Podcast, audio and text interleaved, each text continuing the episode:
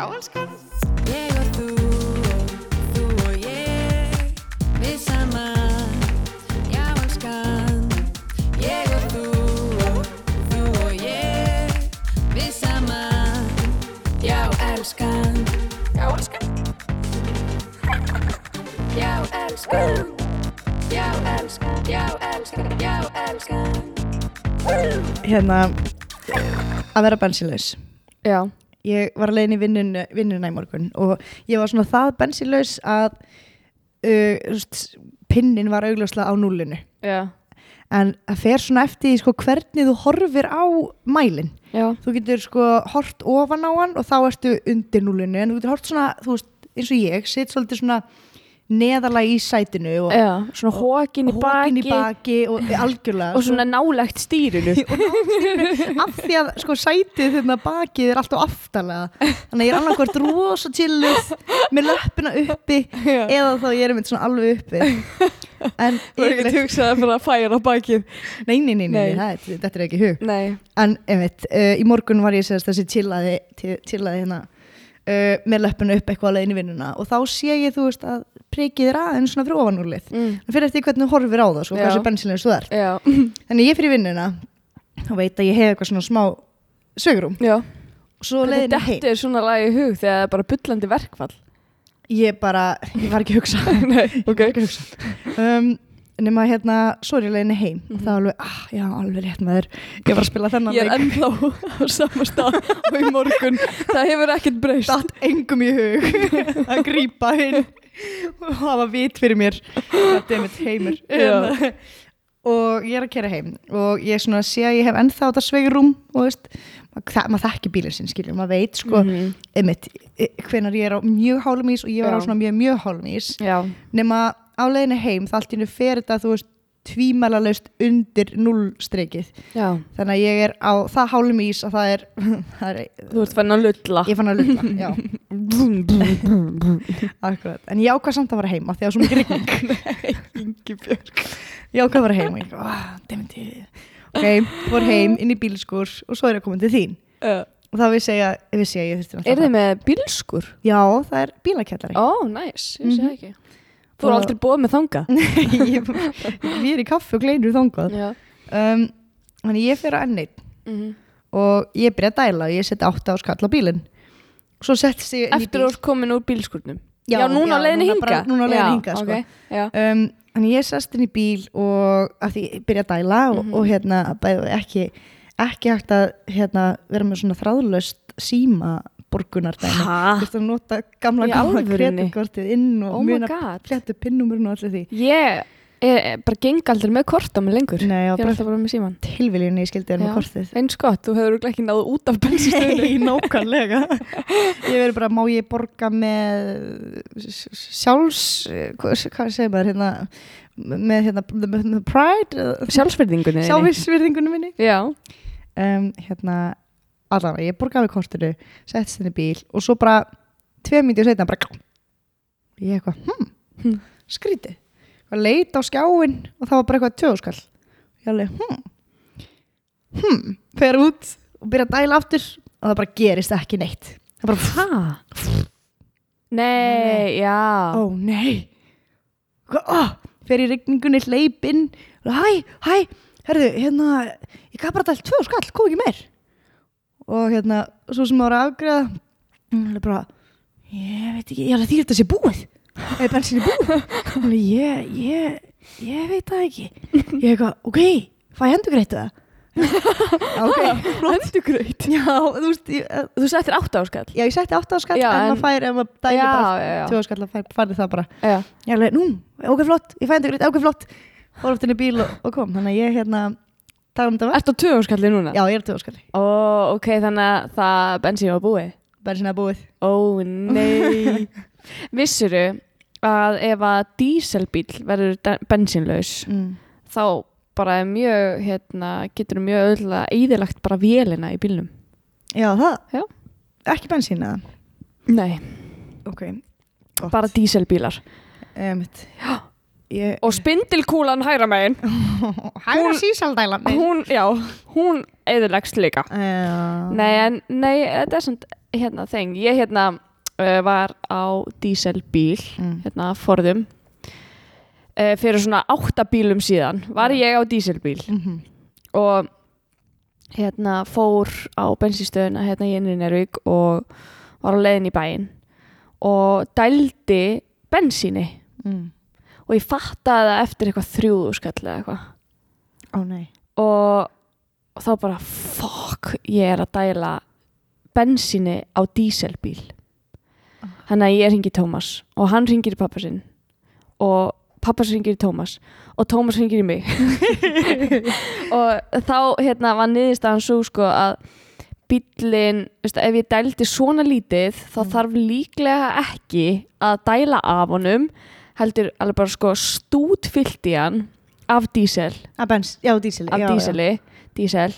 Já, Dísel. Pappa þetta til díselar. Til díslar hei, ég var eins og að leika konu sem heitir dísela. Að það? Já. hún sönguna, óperu sönguna Já, það, Já. það leiði henni? Mm -hmm, bestu bænum, Ú. já, íbúð allavega og hérna Já, skellinöru það er sumarið 2014 Brum, brum. Brum brum. Hérna, þá uh, bara stútfyllt ég hana dísel. Mm. e. og hérna og ég get ekki og þetta að hugsa um þetta. Ég kann ekki að fallbeða þetta. Það getur ekki haldið áfram með söguna. Nei, ég get ekki að halda áfram. Ok, allavega hana. Og svo bara næstu daga þá fór ég bara alltaf einu svona dag og sett alltaf meira og meira og meira dísel á hann. fjúsaðist með Já, dísilinn. þannig að ég var alltaf að þinna út bensínið. Já. Og hann lifði þetta af bílinn Hann gerði það? Allan að as far as I know. Ég átt hann bara í nokkra mánu eftir þetta. Oh, Já. Vel gert. Já, takk, Vel gert. Takk, takk. Herri, ertu búin að vera að fylgjast eitthvað með þarna matilein Já, dæminu, já, hann að Já, pólska stelpan. Já. Sem segir hún sé Madeline heitir hann þetta? Madeleine McCann. McCann, já. Herri, já, ég er búin að sjá Yeah, þetta. Sorry I didn't use the framer. Er McCann. Please keep it right. Madeline, hérna uh, Ég sá að fóreldrar hennar voru búin að samþykja það að fara í DNA-próf Já, einmitt. Sem segir líka, ef að Já. þau væru seg þá væ- myndi þau örglega ekki samþykja það. Var það ekki alltaf eitthvað kontr kontroversi hvort þau væru seg eða ekki? Jú, um, að- hafa losa sig við hana, jú. Mm. en, en kannski þess vegna segja þau Já, að því þau vita að þetta er ekki hún uh, mögulega du, du, du. en, nei, nei, ég segi svona sko en svo ég er búin að vera þetta er algoritmi minn núna á TikTok já, alveg bara, já. hvað er það að hugsa svona mikið? Þú varst að hugsa þetta Já, ég tilbaka. fór að hugsa sko af því að þetta meikaði engan sens sem ég var að segja með þarna að þeir myndu ekki vilja fara í DNA-prófið hefðu þau dreipið hana já, Eh, þá hérna, já, það Já. hefði ekki komið upp um þau neitt nei já, hérna einu þetta sem er- pluss og það já, mínus og mínus eru pluss. Ég Einmitt, þetta er staðan þetta er staðan. Hérna, uh, já sko uh, ég er búin að vera að fylgjast ógeðslega mikið með þessu. Ég er alltaf að sopna í fyrir svo TikTok. Elsku Marja stelpan sem er alltaf að fá TikTok frá mér. Hérna uh, og það sko hún setti inn þessi stelpa um daginn vídeo af eh, og mynd af hérna mömmu sinni. Mm. sem sagt mam mamminar, pólska mamminar sem er búin að vera alana upp. Sko ég er búin að vera bara ok, þetta er metilinn, það er bara Er það, að þeim bara á þeim báti, bara 100% þú veist, hún er, þegar þú setur mynda henni við hliðin á hánum hana McCann pappa Já, og mamma McCann að þá er hún alveg frekar, þú veist Já, hún getur alveg séð. lík, sko. já, hún er alveg lík þeim sko. já, já, einmitt og þú veist, þetta svona, hérna augn lúkun svona, svona dekkri undir Já, svona undir augunum. Einmitt. en svo sett hún mynd af mömmu sinni, pólsku mömmu sinni á TikTok. Og þær eru nákvæmlega eins. Er það? Þær eru nákvæmlega eins sko. Þannig að ég Mm. held að hún sé ekki Í- Af hverju er þetta, þú veist, ef ekki og ef fóreldrannar er alveg vissir Mhm. a- af hverju er þeir að leifa þessu að umgang að, að, af hverju er þetta búið að spýralast svona? Ég veit það ekki. Ég næjus ekki alveg að því að sko hún, veist, það gæti verið að hún sé bara eitthvað pínu veik, andlega Já, veik. Ég hef búin að sjá eitthvað um það líka. Já. Og hún þarf náttúrulega aðstofa sama hvað. -hmm.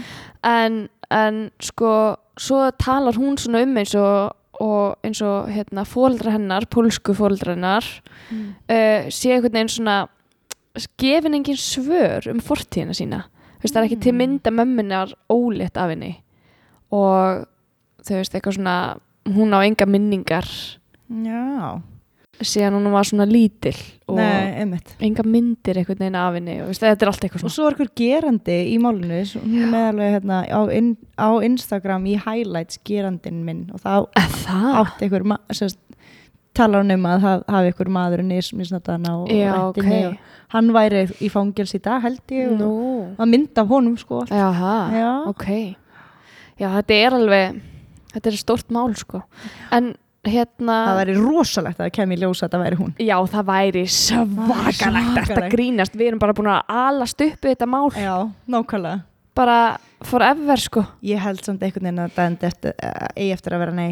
Já, já, já, ég held það. Ég er eiginlega pottit á því sko. Mm. Svo sá ég eitthvað annað TikTok sem að það var einhver önnur stelpa komið fram en, en ég hef ekkert séð meir um það. Nei. en hún var nákvæmlega eins og maturinn. Er það? Já, En þessi stelpa sko, hún hérna, hún er 21 í dag. Já Og hún hún segir sko að hún haldi að hún sé 21 eða það er búið að segja henni að hún sé 21 en Já. það er ekki til neinn sönnunagögn um það. En hvað á Madeleine að vera gömul? 19, Já, ok. Já, Já, interessant og dant já þetta er svolítið interessant dant Já, mm vá. Samanlega, herði, á ég að segja þér eitt? Já. Ég ætla að taka pínur uh, rant. Mm ég fór á Nutri í gær Hvað er það? Nutri er hérna Asai staðurinn. Já, já. Hérna morgun hérna, já. Uh, og ég fór nokkra mínútur yfir tíu Aha. í gær og var að kaupa skál fyrir mig og mömmu. Og hérna var bara já, bara að fara heim gefa mömmu minn að borða sem er búin að passa barnið mitt. Og allavega hérna ég er með svo bullandi aðtiklisbrest að ég er svona að vanda mig. Ég er ógeðslega mikið að reyna að Halda vanda við mig efnið, að halda mér efnið, já. Mhm. fór á Nutri og vissi að það væri 20% háskóla afsláttur og ég var, ó næs, þetta er alveg dýrt dæmi sko, veist, það er fjögur skall fyrir mig og mömmu, rúmur. Já, það er svolítið mikið. Mikið. og hérna og ég fer hérna með það í huga að það er 20% afsláttur. Mhm. og ég alveg, ó það er næs Þú þá tími þessu, Já, smá afsláttur til ég, já. Svo fer ég og, og ég er að borga. Og þá segir hún hérna það er bara afsláttur af annari skálinni. Ég er, ha? hvað meinar og hún er alveg það er bara 20% afsláttur af einni skál. Ég alveg Til að segja þetta spænsku? Já, eða þýsku eða og ég alveg, veitu hvað meinar það stendur bara hérna að sé bara 20% afsláttur. Já, það stendur já. ekkert að sé af einni máltíð. Nei, nei. Hún er alveg, nei, þetta er bara, þetta er bara svona út af því að, þú veist, svo fólk kom ekki og kaupi 5 skálar á 20% afslætti. Byrju, er það ekki samt bara gott ef eitthvað komi og kaupi 5 skálar? Nákvæmlega. 20% afslætti Þegar að setja rosalega prísa á þetta. Mm einmitt og ég var bara eitthvað svona byrju, ha, hún er alveg já, þetta er svona allstar hefur þú heyrt um þetta áður?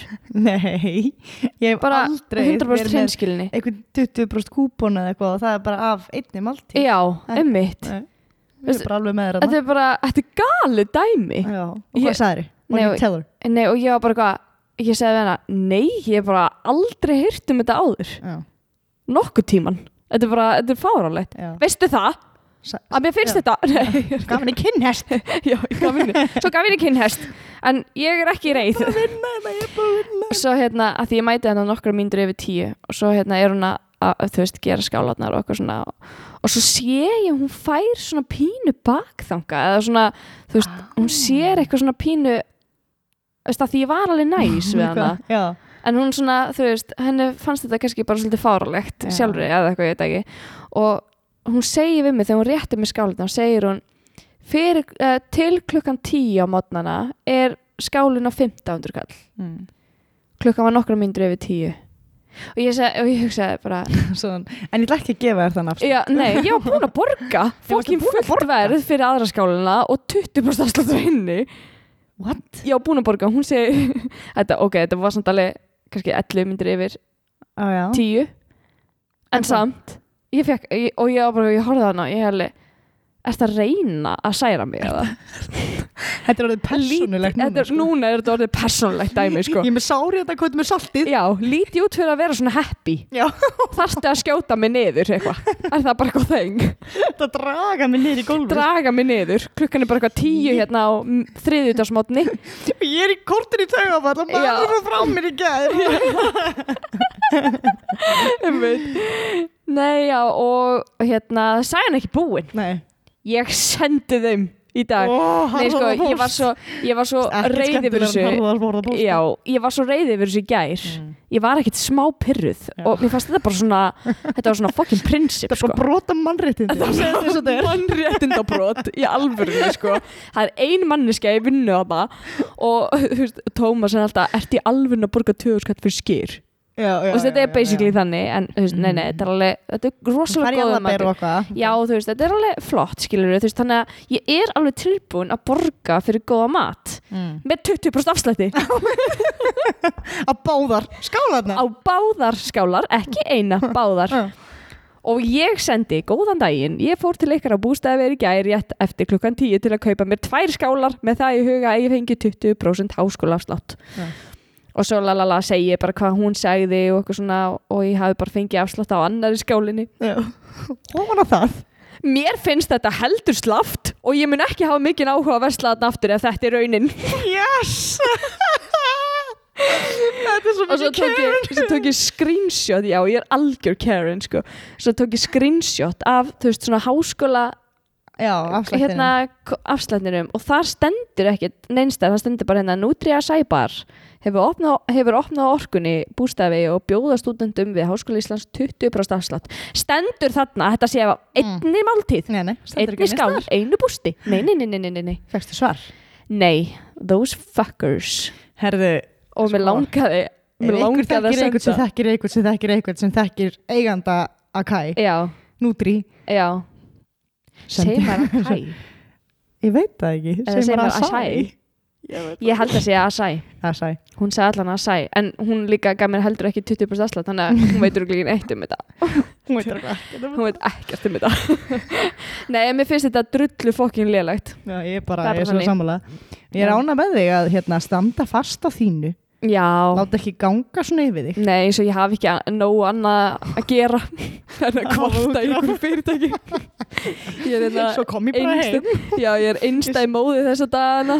Já, maðurinn í vinnuferð og, og hérna ég er séð um hund og bann og í skólanum. Já.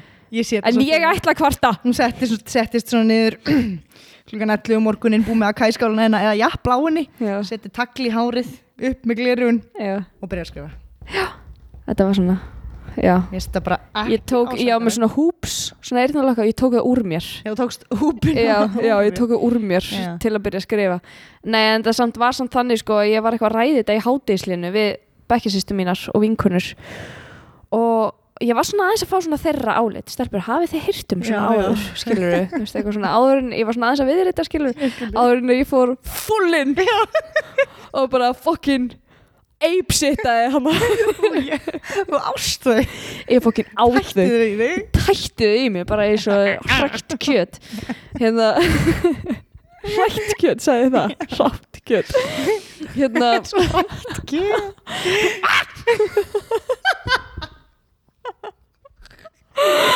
en hérna og ég var eitthvað svona ræðið Ég geti ekki rættast þeik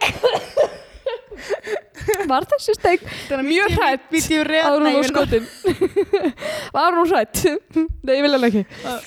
Hérna, um, hvað ætla ég að segja? Já, ég var eitthvað svona viðrita við stelpunar og þær, og hérna Signý Bekkjasistir, hún segi eitthvað svona hún fer eitthvað að tjekkar á þessu í appinu háskóla appinu, greinlega, Mhm. og eitthvað svona QR-kóði og eitthvað svona cool, en ég er náttúrulega bara eitthvað mamma fokkin innri njárvík gerst ekki Í henn svona flýspæs já, svona algjör flýspísum mamma í innri njárvík Viðra Viðrita við stelpunar já, viðrita við sko cool stelpunar sem að Já. búa í stórborginni. Já, já, já. Það hérna- sér kúarkóða áður og svona Já, Já, um eitt og hérna og, og þær eru nexlaðar á þessu þannig að þá, og það er eitthvað svona sendi bara, sendi bara. Veistu Og- það? Mér finnst þetta það? Ekki bóðlegt já, mér finnst þetta ekki báðalegt og ég er alveg, ok, þær, þær eru Ég cool, segi, veistu cool það? mömmur úr Reykjavík. Já. Þetta er sko hóp hérna efli, ég er bara, ég er svo, Já. sam, ég er, ég er fjúming yfir þessu Já, Ég held að þetta er að fara með þetta til neytendalagana Neytenda hérna ætti ég? Þetta er brot. Ef að einhver að núti þekkir eitthvað sem þekkir eitthvað sem þekkir eitthvað sem þekkir þann sem að á Nutri Asai Eða neytendastofu. Eða neytindastofu Nennið þá please að hérna segja þeim að þau skulda Hálgerðu mér. Katrín að þú ert að hlusta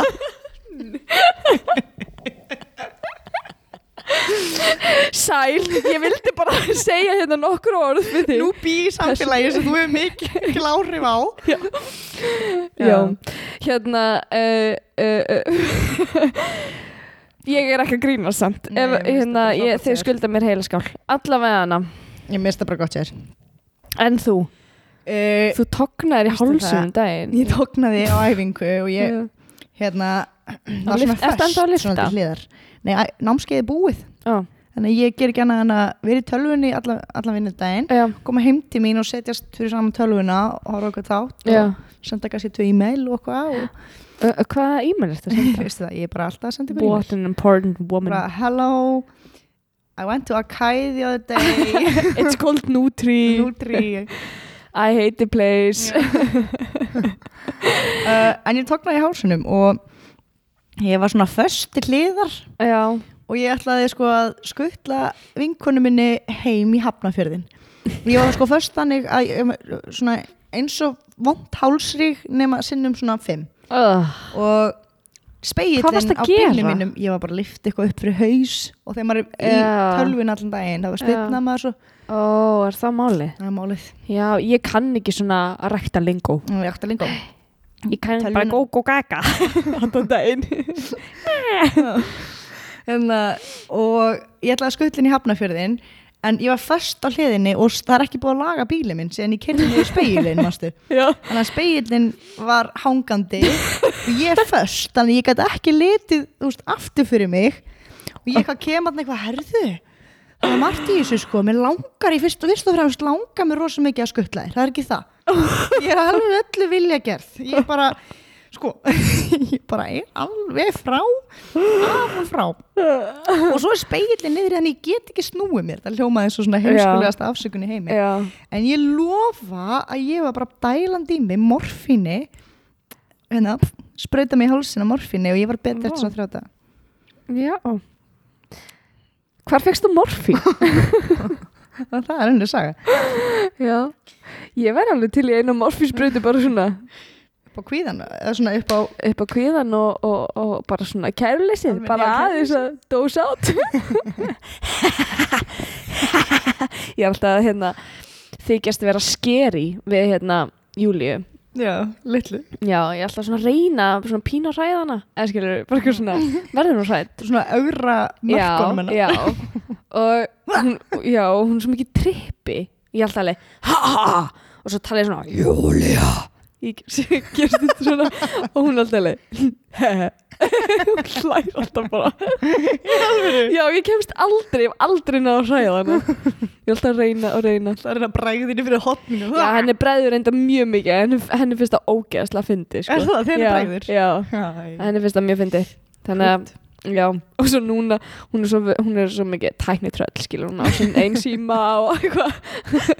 Og hérna, hún var að kenna mér á hérna, Google Maps eða hvað um. Já, ég meit, ég fann ekki eitthvað staðsendingu og eitthvað directions eitthvað og, hérna, fimm manna, sex manna hún er, hún er se- sex manna og hérna, og hún er mikið tæknitröll að alltaf þegar ég byrja að ringi eitthvað FaceTime þá lítur hún síman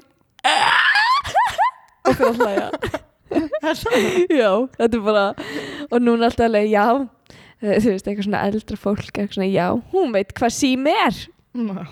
Gæt svona Bara shaming kenni, já. Já, þetta er alveg svona síma shaming sko. Þessi börn eru bara alltaf Já, já. iPad sjá náttúrulega ekki annað nei, emitt skrolla á blöðum. Lesa bækur og reyna skrolla og zooma já, Manstu samt taldi blöð, manstu eftir blikt og blátt? Já, uh, Manstu eftir í Ungó í Keflavík? Já. að það hengu upp blikt og blátt sér Var það blikt og blátt eða vo- voru það séð og hýrt stelpurnar? og var þetta ekki séð á heyrðstelpunar Já, voru séð og hýrt stelpurnar. Bleikt og blátt hefði verið svolítið klúrt.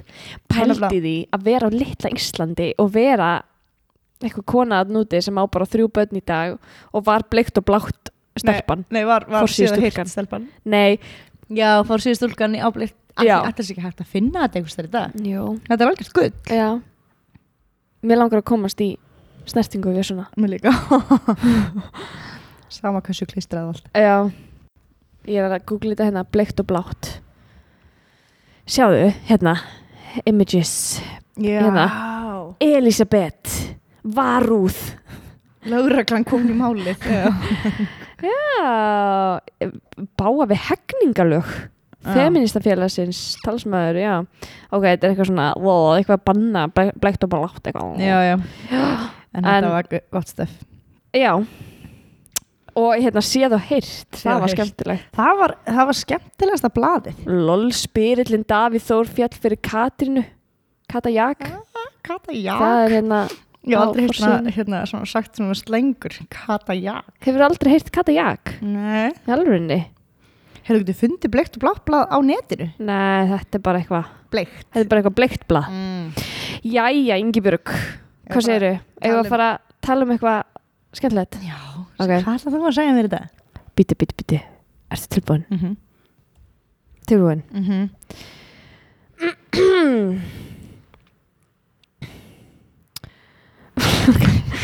Þetta Þetta byrjaði allt í desember árið 2003 Ok, 20 ár síðan. Ok, næstu, eh, 20 19 já. Og þetta gekk á uh, já, þetta fekk að ganga á þanga til í júni árið 2004 og þetta gerðist á spítala í Englandi sem heitir Horton General Hospital Ok, sem er í Oxfordshire Oxfordshire. Oxfordshire. Í Englandi.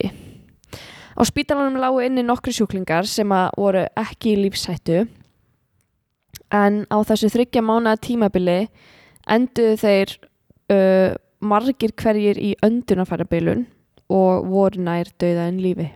Mm. öndunafæra stoppi öndunarstoppi.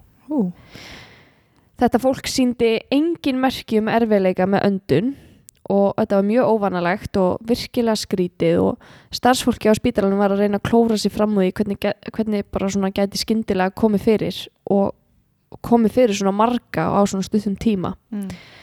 Ekki bara það, heldur var þetta að gerast á uh, bara einni deild, á slisa og bráðdeild. Þegar spítalinn áttaði sig á þessu fyrst þá hafði enginn látið lífið enn en þau tóku eftir því að eitthvað var í gangi og margi sjúklingar voru ansinn nálægt í að deyja en þau náðu að endur lífga flesta og þá að fara af stað með rannsókn. Um leið og rannsóknin hófst þá hjælt þetta bara áfram og nokkrum vikum lendu tugir sjúklinga í öndunarstoppi. Læknar og hjúkunarfræðingar á deildinni voru orðlausir yfir þessu. Sjúklingar voru að koma inn á deildina bara af alls konar minni háttar meðslum eða bráðu tilvikum bara eins og skurðir í andliti eða eitthvað magavesen og allt í einu gáti sjúklingarnir bara ekki andað. Margi sjúklingar voru einna að jafna sig eftir skurðaðgerðir og voru svo settir hérna niður og, og þeim fór svo allt í einu bara versna mjög hratt. Hjúkunarfræðingar og læknar skildu bara ekkit hvað var eiginlega í gangi og enginn hafði síðan eitt þessu líkt. Þetta var mjög óvanalegt þannig að það leiði ekki á löngu það til að fóra að benda fingurum bara á hvort annað. Mm Um leið og spítalinn hóf rannsók þá komust þau að því að það væri einn samnefnari með öllum þessum sjúklingum sem lendi í öndunastoppi og það var hjúkunarfræðingurinn Ben Jean. Benny Benny. Ben fættist árið 1980 og hann ólst, í, ólst upp í Banbury sem er bærin sem að spítalan var í. Og Ben hafði áður verið í hernum þar sem hann var undirfóringi eða svona lieutenant mm. í landhelgiskesslunni og hann var mjög mikill adrenalín fíkil. Hann elskaði að vinna í stríðum og bardugum og hann elskaði að vinna í hernum. Fóreldrar hans sögðu að hann elskaði áskoranir og að ráða fram úr gátum og hann vann allra best undir miklu álægi og dyrkaði það. Þú veist, bara því meiri pressa því skemmtilegra fyrir hann. Mm. Hann var mjög klár og það þurfti mikið til uh, til að halda honum við efnið og fyrir hann að halda áfram að hafa áhuga á okkur. Hann hóf fyrst störf í ummönnun en svo seint árið 2003 hóf hann störf sem sjúkraliðanemi á þessum sama spítala, Horton General Hospital. Megniða tímanum vann hann með sjúklingum sem voru ekki í lífshættu og honum fannst það einhvern veginn aldrei nógu spennandi, sérstaklega með að að hann vann alltaf þarna í hernum þar sem hann fekk að fara í stríð og bardaga og vera eitthvað svona the cool guy sko. Ég var ekki nógu veik fyrir hann Nei, það var máli. Með það juicy stuff Já. Ben fannst hann vanta adrenalín kikkið við að bjarga lífum og hann vildi líka að væri hort á sig sem eitthvað svona hetju sem að bjarga mannslífum. mm Benny, mann er Benny Benny, the lifesaver. mm. Ben var mjög klár eins og ég sagði áðan og hann vissi mikið um læknisfræðið og það sem í því fólst, bara út á hvað það gekk. Kollegar hans töluðu um að hann átti það til að lifta sjálfum sér upp á hæra plan. Hann vissi ekkert eins mikið og, og hann talaði um, sko. Hann hafði allt sjálfströstið til að láta það líta út fyrir að hann vissi miklu meira, heldur hann gerði, og sérstaklega í svona bráðutilfellum. Fólk í kringum hann sögðu að hann var einhvern veginn alltaf mættur ef það var eitthvað bráðutilfelli og hann vildi alltaf hjálpa ef að eitthvað kom upp. Þá það er skrítin Svona kaffistofu bara eitthvað Einmitt. Nú til pásu Benny bara, Nei, herru, herru, opið beinbrot bro já, einmitt. Ég þarf að hjálpa. hann var alltaf á spítalanum og hann tók eins marga vaktir og hann gat um átti. Mm. Hann var, hann var einhvern veginn alltaf á staðnum þegar alvarlegustu tilfellin komu upp. Um leið og einhver átti erfitt með að anda, þá kom svona óþægilegur ánægjusvipur á andlita á honum. Töluðu sérst kollegar hans um. Nokkri kollegar hans fóru meira að segja kallan Ben Litt eftir ennskum hjúgrunafræðingi sem hétt Beverly Litt en hún myrti fjögur börn og reyndi að myrða þrjú önnur og skildi eftir sér sex börn í lífshættu. Beverly, hún átti 13 fórnalömb og staffi á spítalanum var farið að halda að Ben væri að reyna að slá metið hennar.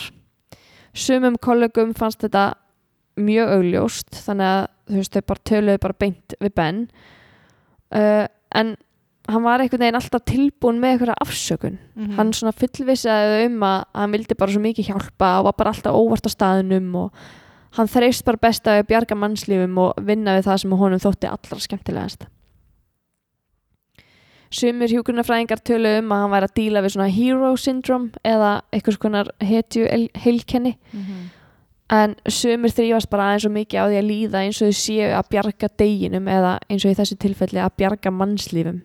Þannig að þau ganga jafnvel það langt að búa til krítiskar aðstæður. Þannig að þau getur svo verið hetjurnar í sögunni. Mm. Sumir kreifa þetta, þetta adrenal kick sem að fylgir því að bjarga mannesku eða er þetta allt um þú veist, eða þá þetta gengur allt út á að fá þetta hrós fyrir að bjarga Mhm. einhverju mannesku fyrir Ben uh, var þetta ekki bara spennandi uh, að bjarga einhverjum uh, heldur líka sko fannst hann þetta spennandi af því að hann náði næstu því að drepa fólki Já, það var fólk að kikk út úr því já, okay. Hann var að drepa þau var að horfa á þau deyja Já og náði svo að bjarga þeim, skilur mm. Ben var að gefa sjúklingunum lif í æð sem að ollu öndunastoppi. Það eru nokkur lif sem að geta haft þessa áhrif á sjúklinga ef þau eru gefin í ofhám skömmtum. Þannig að það hafa bara svona eitrunar áhrif og það er til dæmis insulín, vöðvarslagandi og róandi lif. Á þessum tímapunkti voru öll þessi skrýtnu tilfelli að koma upp en enginn hafði ennþá dáið. Ben hafði ná, náða hérna bjargaðum öllum. Já Margir voru þarna farnir að benda fingurum að Ben en á sama tíma eru margir að verja Ben. Margir hjúknarfræðingar sögðu að hann væri svo ástrífullur og hliðhóllu starfinu sínu að hann gæti aldrei gert svona lagað og þau bendu á að hann hafði bjargað svo mörgum sko. Já, já. Plús það að þau sögðu að sjúklingarnir fíluðu Ben. Hann var mjög kammo og fólki mjög, leið mjög vel í kringum hann og þau bara treyst honum. Einn af þessum sjúklingum var Harold Boss. Hann var 65 á- fimm ára karlmaður sem kom inn með lungnaþembu. en það er sérst, sjúkdómur sem að getur valdið miklum öndunarerfileikum en hann kom á spítalan og átti erfitt með öndun.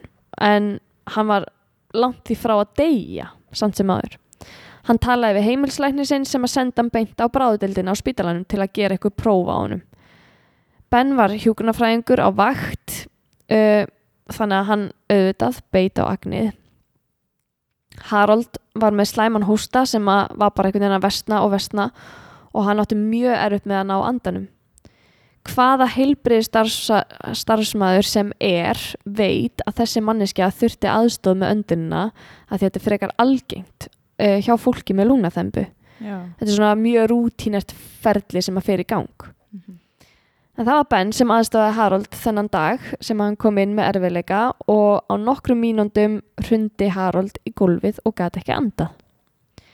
Sem betur fyrr hófu þau endurlífgun mjög fljótt og björguðu þar með lífi hans þannig að þau gáttu sendt hann heim sem þau gerðu. En eftir hann fór heim þá var starfsfólki á spítalanum mjög gáttað á þessu. Þetta meika engan sens, þetta er mjög rútinert Já. þetta er, mannstu ég var að segja er frá svona dönsku slettum Já. rútinert Rútinert er mitt, ég Yes. hugsa að ég hef ekki hýrta áður en það hljóma mjög professional. ég er náttúrulega öll í þessum gæra sko já, klínikunni alveg bara um, allavega Harold hann kom inn með eitthvað svo ógeðslega basic dæmi Já.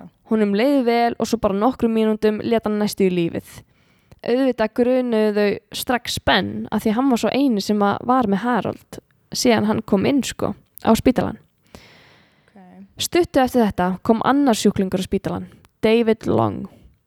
Hann var 53 ára og við hestahilsu.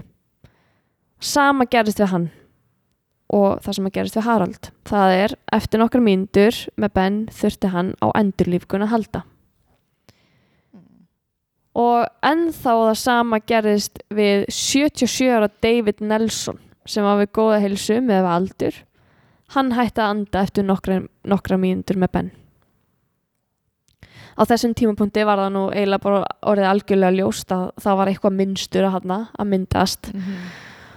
Og þá var ákveðið að senda David Nelson í blóðpröfur til þess að aðtjóða hvort þið sæi eitthvað aðteklisvert þar. Og hvað gerðist eiginlega bara til að sjá hvað gerðist eiginlega í raun og veru í blóðpröfunum kom í ljós að það var mjög hátt magn af mítasólam í blóðinu sem að hafi aldrei verið skrifað út fyrir hann Svo var það Robert Robertson, 51 árs gamall maður sem að koma á spítalan að því að hann hafði tekið mikið magn af verkelifum og drukkið svo heila flösku af gíni. Hann var ekki í góða ástandi þegar hann kemur á deildina en eftir að hafa eitt nokkru mínundum, einn með benn, þá hætti hann að anda. Eftir að Robert hafði jafnað sig þá var tekið við hann viðtal og þar talaði hann um að það hefði verið mjög skrítið. Hann man eftir að hafa verið á spítalanum, hann man eftir að hafa verið að tala um Ben en átti erfitt með að lýsa í fyrir rannsóknarfólkinu hvað Ben hefði gert svo í raun og veru. En hann var bara sjúglega fegin að þetta væri búið og að hann væri á lífi, Hann sko. Allt þetta fólk var mjög heppið að hafa lifað þetta af. Herlene Probert er 67 ára gömul hjúka, komin á eftirlaun, en hún hefði unnið á þessum spítala stóran hluta æfi sinnar. Hún kom á spítalan einn daginn vegna þess að öxlin hennar hafði farið úr lið. Það var ekkert annað að plaga hana. Á einum tímapunkti fór læknirinn út af stofun hennar þannig að hún var ein þar inni. Ben mætti inn á stofun hennar til að aðtöga hvort hann gæti eitthvað aðstofa hana. Hún sagðist vera mjög verkjuð og spurði hvort læknirinn fær ekki að koma aftur til að kíkja á hana. Þá tók Ben eftir því að læknirinn hafi skrifað upp morfín fyrir hana án þess að gefinni það strax. Þannig að Ben bauðst til að gefinni morfínið í æð. Hún var nú þegar komin með æðaleg þannig að það var mjög auðvelt fyrir hann að gera það bara strax. Já. Þegar maður fær svona lif beint í æð þá, þarf auðvitað að fara ekstra varlega með veist, eins og skamtastæðirnar og svona því að þetta náttúrulega hefur bara strax áhrif skiluru. Mm En það sem að Herlín man eftir að Ben hafi sagt var að hann ætla að hreinsa æðarleggin fyrst með ykkur drippi og svo gefinu morfínu. Af því að hún er náttúrulega hjúknafræðingur veit hvað hann er að gera og hún er að spyrja hann út í þetta skilur þannig að hún er að uh, efast eitthvað svona um þetta. Já. en hann segist bara alltaf að gefa henni þarna eitthvað smá dripp, hreinsita og svo morfín. Á nokkrum sekundum misti hún meðutund og alveg eins og allir hinn sjúklingarnir þá fór hún í öndunarstopp Læknarnir hlupin í herbyggjarnar og sumir þeirra byrjuðu að öskra á Ben og kröðust þess að hann myndi segja um hvað kom eiginlega fyrir. Hvernig gati þetta gerst fyrir svona marga sjúklinga og bara upp og þurru og fólk að koma inn bara með eitthvað ótrúlega basic umkvörtunar efni, þú veist. einmitt Ben reyndi að kenna livjónum um. Þetta hafi verið bara ofhár skamtur á morfinni sem að læknirinn hafi skrifað upp á og hún hafi farið í öndun og stoppa út af því. Eftir þetta kom svo 22 ára sjúklingur inn á spítalan. Fullkomlega heilbrið og endaði í öndun og stoppi enn og aftur. Og henni var bjargað að Ben á síðustu stundu þannig að þú veist, hetjan eða hetja, já. já, einmitt, þetta er augljóslega eitthvað minnstur hana. Mm.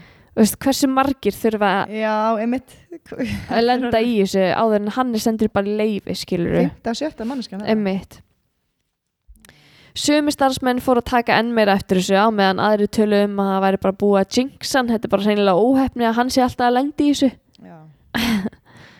Síðan kom 66 ára gamalt sjúklingur á spítalan að nafni John Thorburn sem að Ben hlúði að. Hann hafði aldrei átt við neinn alvarleg vandamál að stríða en eftir að Ben hafði hlúið á honum á spítalanum þá endaði hann í dái. Hann var í dái í sex daga en náði sér aldrei að fullu. Hann lést svo árið 2009. shit, Mm -hmm. Benny Annar sjúklingur sem að Ben drap hétt Anthony Bateman. Hann var 67 ára gamall maður frá Banbury sem er bærin sem að þessi spítal er í. Hann kom að deildina vegna einhvers sem var svona frekar rútinert. rútinert einmitt Það var aldrei gefið út sagt hvað var að honum en hann fór í öndunarstopp og Já. hann lést. Hærði á þessum tímapunkt er ekki eitthvað farin að í eitthvað Emmitt, nákvæmlega. og Nákvæmlega. Næsti sjúklingur sem lést hétt David Onley. ok, Hann var með sykusíki og alvarlegan hjartagalla. Hann kom á spítalan 21. júni árið 2004. Hann fekk insulíndreipi sem er mjög rútinært fyrir fólk með sykusíki og það gekk vel í nokkra klukkutíma. Hjúkunarfræðingurinn á vakt fylgdist vel með honum og þegar hún kláraði vaktina sína þá tók Ben við og þá var, sem sagt, hún fór heim þá var bara sjúklingurum við hesta heilsu bara, veist, eða skilur við á spítala en góður með aðstæður, skilur við uh, Ben tók við og gaf Dave einhver lif og eftir 35 mínútur var hann komin í öndunarstopp. Starfsfólki á spítalanum náði að endurlíkan þannig að Dave náði að útskýra hvað hefði eiginlega komið fyrir hann. En stuttu setna lést hann. Nei. Mm -hmm. Hjúkunarfræðingana grunaði strax að ykkur hefði gefið honum of mikið magn af mítasólam en mítasólam er róandi lif hmm. sem að fólki er gefið stundum hérna eins og fyrir aðgerðir og svona ég held að þetta sé kæru, mögulega kærulislif já, þetta er alltaf eitthvað svona róandi lif Róandi. en Dave síndi engin merki um að hann þyrti nokkuð tíman á þessu mítasólam að halda Ah. Hann var algjörlega slakur og auðvitað áður en að Ben honum þessi lif þá síndi hann engin merki um einhverja öndunar örðurleika sko. nei. Svona róandi lif geta sagt, hægt aðeins á öndunartíðinni þannig að ef þau eru gefin alltaf í hám sko, skömmtum hann geta bara valdið öndunarstoppi. Flesti starfsmenn spítalans voru orðnir uh, grunnsamir á þessum tímapunkti. Hann var alltaf á staðnum, hann Ben þegar einhver fór í öndunarstopp og hann vissi alltaf hvernig átt að laga það. það var alltaf þetta glott skýta glott á andlitun hans þegar eitthvað svona kom fyrir. En það var ekki mikið sem að þau gáti gert af því að það var svolítið erfitt að sanna þetta. Já, það var ekki fyrir en Timothy Stubbs kom inn á spítalan með magaverk og var sendur á gjörgjæslu Þegar þvægið hans var rannsakað þó komi ljós að var með margar tegundir að livjum í kerfinu sem honum hefði aldrei, aldrei verið skrifað upp á fyrir hann og þar að meðal var róandi lifið mítasóla. Aha. Aha. Það kom einn í ljós að hann var með uh, virkónium í kerfinu sínu. Uh, ég veit ekki alveg hvað virkónium er, en það er eitthvað hættulegt. Eitthvað lif, já. Okay. Ég glemd að googla hvað virkónium var. En uh, þegar það fannst þá var kallað til fundar þar sem að uh, yfir 30 manns komu sa saman og skoðuðu þetta case. Núna fyrst. Núna fyrst, það þurfti að drepa þrjá Já. áður en að já uh, þau fóru yfir hvert einasta smáatriði og reyndu svo gátu og komast að því hvernig sjúklingurinn hefði komist í þessu tvö lif það var engin niðurstaða önnur en að ykkur hafi viljandi gefið honum þetta Mm. þau fóru með máli fyrir nefnd spítalans sem að reynda að finna hennan eina samnefnara og að lokum komust þau að þeirri niðurstöðu að það var Ben En byrju, dó þessi líka? eh, nei, ég held ekki Nei. Þau tóku eftir því að það voru 15 sjúklingar sem höfðu allir farið í öndunastopp og verið bjargað af Ben. Það voru tveir sjúklingar sem að létust. Ok, já. Þetta eru því 17 sjúklingar uh, samtals. Og núna eru þau komið sönnunagögn um að einum sjúklingnum hafi verið gefin vittlus lif þannig að þá var hægt að ringja í löguna fyrst. Ok. Formleg rannsókn hófst uh, árið 2004 og það komið 40 rannsóknar lauruglumenn uh, að málinu og eittu bara heilu og halvu dögunum á spítalanum að yfirheyra starfsfólk og, og bara svona reyna að komast að því hvernig maður Ben var og hvort hann sé manneski sem er búin að vera að reyna eða svo manneski sem er búin að vera að reyna að drepa þetta fólk og, og, og hérna bara hvað fólki fannst um hann og svona. Leita vitnum og okkar. Þegar rannsóknin hófst fyrst þá hafði Ben ekki hugmynd um það og ef einhver hafði e, farið til lögunar með upplýsingar um málið eða gefið, gefið ykkur upplýsingar í yfirheyslu að þá var búið að gefa það út bara þú veist þá mátti sá hinn sami alls ekki segja neitt Já, um það það bara algjörlega þagga, þagga yfir því Ok. Ben, hann gisti meira að segja þessa nótt í íbúð sem að er hluti af sjúkrahúsinu bara svona samtengd sjúkrahúsinu Já. og þetta er eitthvað svona íbúð sem er sköffið fyrir starfsfólk uh, og hann gisti þar á samt kærustunni sinni þessa nótt. Já. Rannsóknarlauglan fór í gegnum öll sjúkragögn hjá öllum sem að unni á þessum spítala á þessu tímabili og það var bara einn niðurstaða um það hver hefði geta verið sökudólgur að þessum atvikum. Og það var Ben Jean. Mm.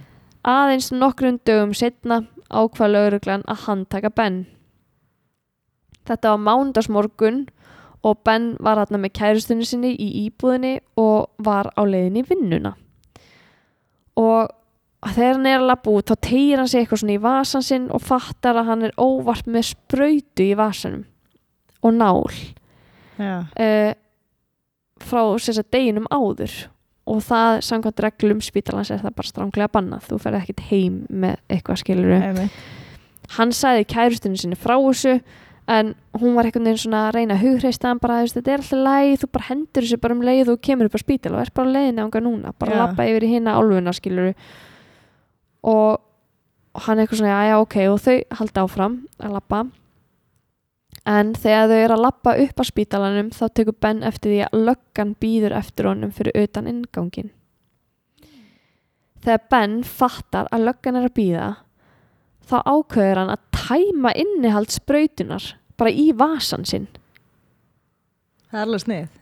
já, emitt en svo, þú veist er allt fljótandi í já, vasanum já. uh, Ben var handtekinn með þetta saman sko. þeir tóku hann um allt út sem hann var með á sér og svo leituðu þeir í vasanum hans þá fundu þeir tómusbrautina og þegar þeir spurðu Ben hvað hefði verið í sprautinni þá neitaði hann bara að svara en hann sagði að hann hafi verið að nota þetta sjálfur heima hjá sér eftir að búið var að testa hvað var í sprautinni þá kom í ljós að þetta var verkónium Hei, jó. já Tekinn Benny. Nákvæmlega, þarna er hann eiginlega uh, búin að skjóta sér fótinn. Ben hafði þarna ekki brotin neina reglur með því að fara með þetta heim af því að hann gisti þarna svæðinu en you know, innihaldið það er það sem skiptir máli. Já, já, það er ekki bara við hilkin sko, það er Einmitt. það sem er uppi hér. Hana í hausnum. Já, uh, Ben panikaði svo mikið þegar hann uh, svo mikið þegar hann sá lögluna og tæmdi þarna sprautina að þá náttúrulega grunaði lögguna enn frekar að hann væri veist. það er náttúrulega bara major skett sko. Löggan var líka með svo rosalega mörg vitni sko. Hann var dæmdur fyrir tvö morð ásamt tilraunum, mörgum tilraunum til manndráps. Ben neitaði öllu og meðan að á yfirheyslum stóð þá sagði hann að honum fyndist flest tilfellin af sjúklingunum sem hann var að sinna bara frek boring og ómyrkileg og honum hafi fyndist atvik sem voru með hérna, meiri spennu í og meira að gerast bara miklu meira spennandi Þú veist, þetta lætur hann bara út úr sér í einmitt. En samt, nei, nei, nei, ég er ekki sekur, sko. Á meðan þau töluðu við hann að sáu er þetta minnstur að eftir því sem var með veikari sjúklinga því meiri líkur voru á að þeir myndu deyja. Ben reyndi að búa til eins margar afsakanir og hann gat. Hann reyndi líka að ruggla lögguna í rýmunu með því að ruggla lögguna í rýmunu. Þetta er ógeðslega óþjál. Ruggla lögguna í rýminu Já. með því að tala með einhvernum risalækna orðaforða Já. veist eins og rútinert til dæmis já. en löggan sá í gegnum það strax þau löggan var búin að vinna alveg ótrúlega náið með hérna fullt af læknum bara þú veist til að komast í gegnum veist bara ok, hvað gerist fyrir þennan sjúkling veist, ok, hann tók þessi lif og hvað gerist þá fyrir líkamann mm. þannig að þau vissu bara að þau, bara þekktu, voru farin að þekkja allir þessi major orð og eitthvað. Ben sagði líka að þetta var bara tilviljun að allir þessi tilfelli var að koma upp á meðan hann var á vakt síðustu mánu hann væri bara að taka á sig miklu fleiri vaktir en aðrir hjúknarfræðingar þannig að líkunar á að hann myndi lenda í svona átökum væru bara herri, Já. bara meiri. Já. Niðurstaðalöguna var bara svo að allt sem að hann sagði var hestaskítur og hann væri bara að reyna að redda sér út úr aðstæðunum. Horseshit, hestaskýtur hestaskítur. Já, þeir voru með fullt af sönnunagögnum og fullt af vitnum. Þetta var bara alls ekkert tilviljun. Það var hins vegar mjög erfitt að sanna það að fólkið hefði ekki samþygt að fá þessi lif sem að Ben gaf þeim. Þegar fólk er mjög verkið og kannski stressa og svona þá kannski er það opnara fyrir einhvers konar svona livjagjöf og ég tala nú ekki um þegar hjúknarfræðingurinn er svona sjúklega kammo já, og nær einhvern veginn svona koma sér í mjúkin hjá sjúklingunum til þess að fá þau til að trista sér En uh, 18. apríl 2006 var uh, Ben dæmdur segur. 9. mæ 2006 þá var Ben sko 25 ára. Bara svona ungur Já. Þá fekk hann 17 lífstíðardóma og þar uh, og þar svo að sitja inn í 30 ár áður en hann kæmist nokkuð tíman á skilorð. Já, reynslu lausna Já. Já, ok Uh, þrátt fyrir allt sagði Ben alltaf að hann væri saklaus og reyndi að áfrýja dómnum uh, hans svo kemur hérna sko það er hérna doktor Mark He- Heath er sagt, mjög háttsettur svæfingalæknir sem að margir bera svona mikla virðingu fyrir. Já, en hann sagði að það magna livjum og tegundin af livjónum sem að Ben gaf þessu fólki að það lætur fólk uh, ekki fólk fara í öndunarstopp heldur bara lamast þau í öllum líkamannum á meðan þau eru með fulla meðvutund ok. Hrikalegt einn af sjúklingunum sagaði Ben um að drepa Mr. Only en hann var með sögum alkoholista hmm. mm -hmm. Þannig að læknir er ekki sammála því að Ben Ég- hafi mögulega Jú, hann, hann er sammála því en hann talaði sko um að þessi lif sko ég er að pæla sko hvort að Þannig að uh, vera svona devil's advocate um, Já, eða bara svona þú veist ég skildi að þannig að, að, að fólkið Já, sko hérna hefði hrunið niður og farið í öndun og stoppa endanum eða eitthvað, ég veit ekki en já, fyrst, þú veist, fólki lamaðist oft bara í öllum líkamannum já, líka. já, eða þú veist, hann er svona veist, þessi læknir, hann skoðaði skýslutnar og svona, já, fólki hefur vantarlega lamast líka já, já, ok. ég, ég skildi það þannig. Ég veit ekki, mm -hmm. en uh, Vitum við eitthvað um sögur hans Ben? Hvað akkur, akkur er svona crazy? Nei, það kom nefnilega ekki fram sko. Nei, en hann er bara bara verið eitthvað adrenalín fíkil Já, uh, svo, svo, já, en svo svona pæling hvort þetta sé bara eitthvað PTSD úr hernum. Já, já.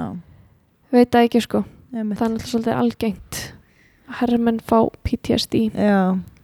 Ég veldi oft fyrir mér, hérna hann strákur sem kom í viðtal til okkar. Mm það var bara einn af fyrstu þáttunum okkar. Hvernig er þetta að tala um? hann, Nei, hann hérna sem var í hernum í Bre- Bretlandi. Já, já uh, Sölvi. Sölvi, já. Uh, Veldi ég oft fyrir mér hvort að hann sé ekki Með PTSD með PTSD eftir svona. Einmitt. Hann er mjög hilst eftir að tala við. Já, hann er það sko. Og, og bara eitthvað á fjölskyldu og og já bara eitthvað svona venjulegur strákur. Rosa vel fungerandi Já, einmitt Hann fór alveg til Afganistan og eitthvað. Já, hann, hann var bara í stríði. Já, hann var bara í stríði. Já, hann alltaf bara Með breska hernum. Já, og þú veist, ég geta ímynda mér að pældi að lifa með því að þú drapst mannesku Já. Ég held Það- að sko, einmitt, fyrir okkur er, er þau mörg mjög skýr. Já, en leið og það hefur gerst að þá held ég að þau verði ekki mjög blörruð. Ekki Já. þannig að þú gerir það aftur en þú einhvern veginn já það er svona fjarlægt þér já, eitthvað. það verður Já. fjarlagt þér einhvern veginn. Já. Kannski verður að gera það. Verður að fjarlæga þig. Já, akkurat. Þú veist, að verða þannig fjarlæg. coping mekanismi Já, einmitt. Til að bara geta að lifa með þessu. Það var magnaða þáttur. Ég heldur að hlusta hann það, já, ég, ég hann var geðveikt flottur. Eða þess að hann sölvi sko. Já, já, já. Mjög ánægð að hann kom til okkar. að hlusta hann. Mjög gaman að hlusta hann, já, ég ætla að hlusta hann líka aftur, Já, þetta var bara einn af fyrstu þáttunum okkar. Já, alveg rétt. Alveg örugglega topp, eða fyrstu tu- einn af tuttu eða eitthvað, fyrstu. Já, hvað finnst þér um hann Ben? við erum náttúrulega erum Benny, með svona Benny, svolítið í þjófélaginu okkar núna.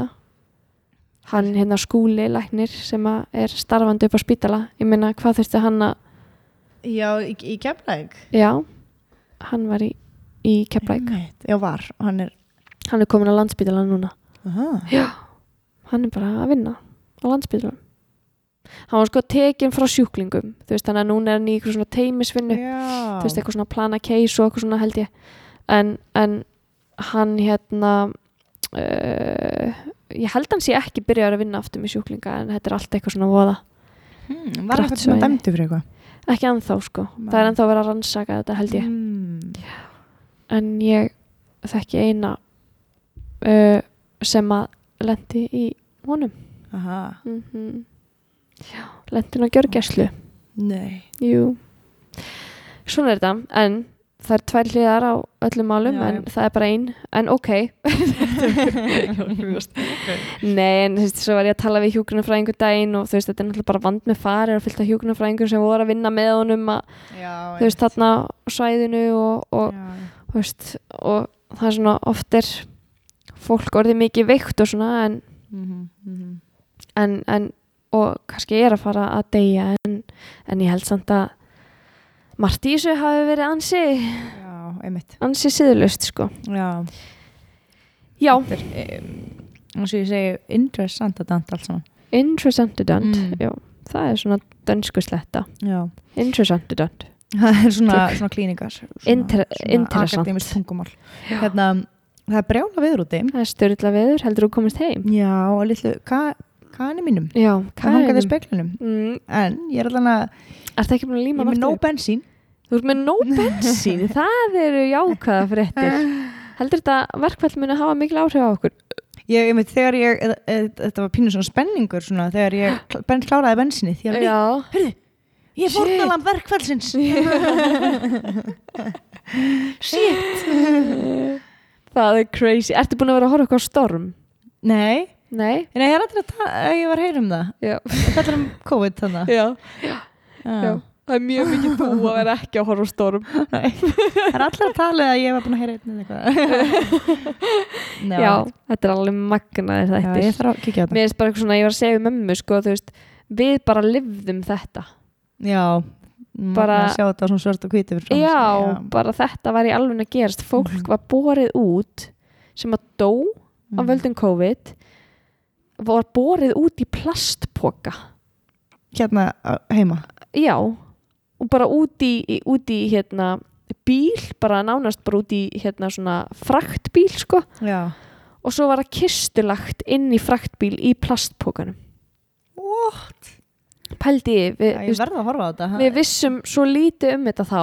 Já, og þetta var svo bráðsmitandi að það þorði engin þetta er svo klika að fólk sé bara það mátti engin hitta aðstandanda einu sinni. eða? Sjáðu, kistulagningin var inn í sko vörubíl Magnað. Í plastpoka, þetta var Já. styrla sko. Ég þarf að horfa á þetta. Já, þetta er alveg magna Herði, eigum við að thank you segja þetta gott í kvöld? for the ride, yes. Thank you for the ride. Thank you for the ride. We'll see you next time. Next time, until next time. Uh, já, elskan.